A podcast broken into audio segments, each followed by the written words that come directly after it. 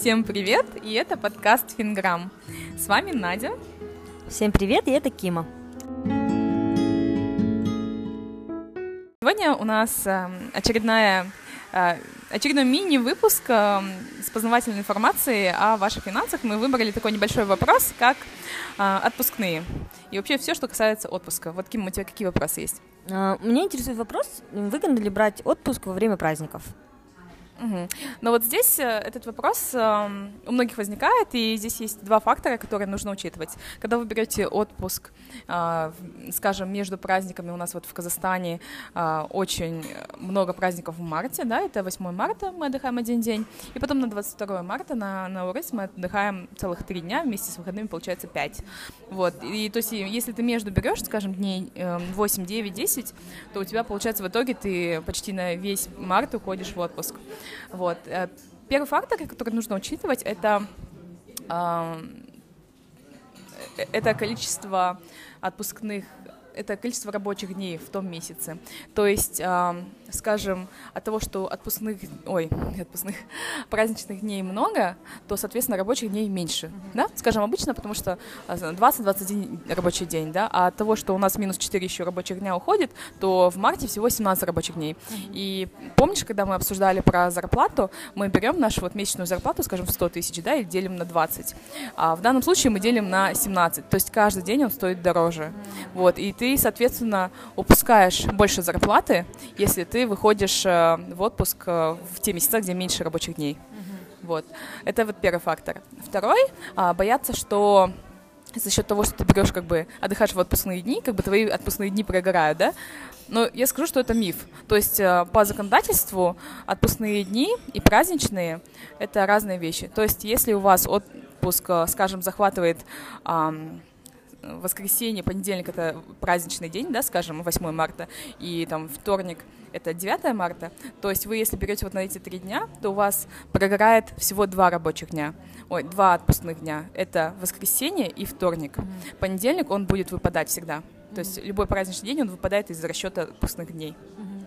Вот супер полезно и интересно. Я никогда не понимала, почему нельзя отдыхать, э, ну, в смысле, не то, что нельзя, почему невыгодно отдыхать. А теперь я поняла, я, я вспомнила, когда ты рассказывала про зарплату, ты говорила, вот сходим там на учет KZ, да, смотрим количество а, рабочих дней в месяце, и вот как раз-таки это имеет влияние. То есть, если суммировать, то а, здесь два момента, да. Один момент, что да, классно, потому что а, праздничные дни, они никак не могут влиять на ваши отпускные дни. Соответственно, если вы берете там выходные дни, то вот эти дни, которые праздничные, они не будут считаться как вашими отпускными днями, которые вы потратили. А второй момент, что а, если вы берете, то вот эти вот прям рабочие дни, которые должны были быть у вас рабочими, они бы оплачивались дороже в этом месяце, потому что рабочих дней меньше. Да.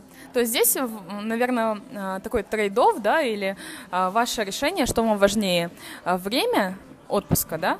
А если вам сложно, например, в компании выбрать, вообще договориться о отпуске или взять какой-то лив, э, скажем, без зарплаты, а, и у вас прям на счету каждый отпускной день, тогда, возможно, выгоднее вам, как бы более удобно будет брать отпуск вот между праздниками, чтобы вы берете на самом деле неделю, отдыхаете три недели, да? А, вот такой расклад.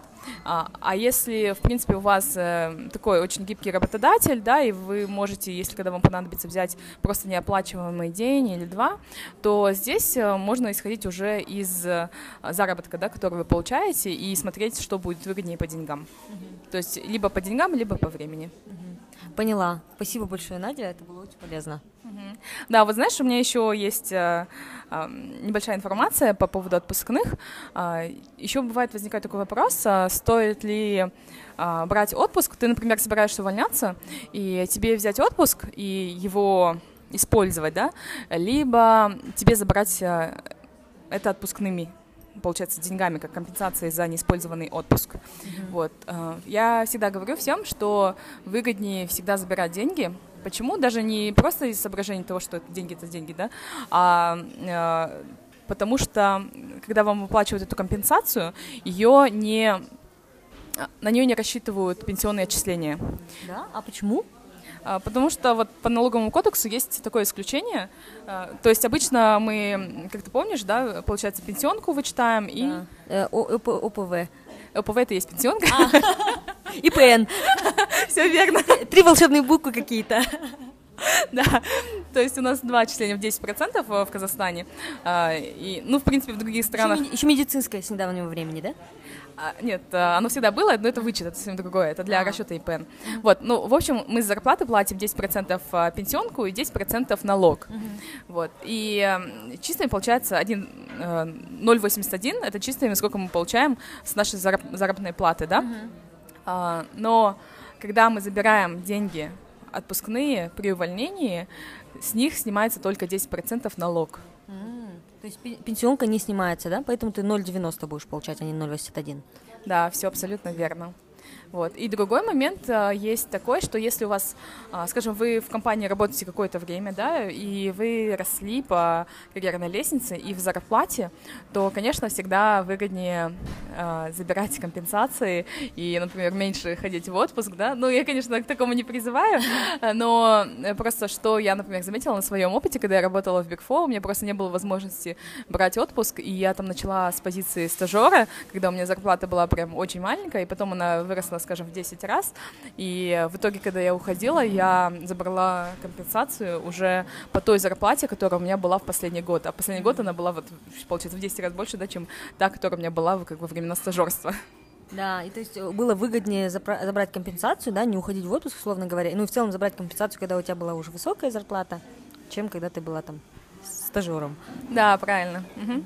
То есть здесь вот а, такие разные факторы есть, которые ну, стоит учитывать. В принципе, я думаю, мы покрыли все, что только касалось отпускных. Если у вас есть еще какая-либо информация, пожалуйста, поделитесь, напишите нам в директ. А, мы очень это ценим. Спасибо большое всем, кто уже писал и предлагал, кстати, приложения, вот, которые можно использовать для учета своего бюджета и вообще планирования своих личных финансов. Я всеми ими делилась а, в Инстаграм, на личной странице, на .ts либо Кима, нижний пробел ел. Спасибо тебе большое, Надя. Это, наверное, э, рекорд э, наших э, финграмм эпизодов по концентрации полезной информации на одну миллисекунду времени. Спасибо большое. Да, спасибо. Пока-пока. Пока.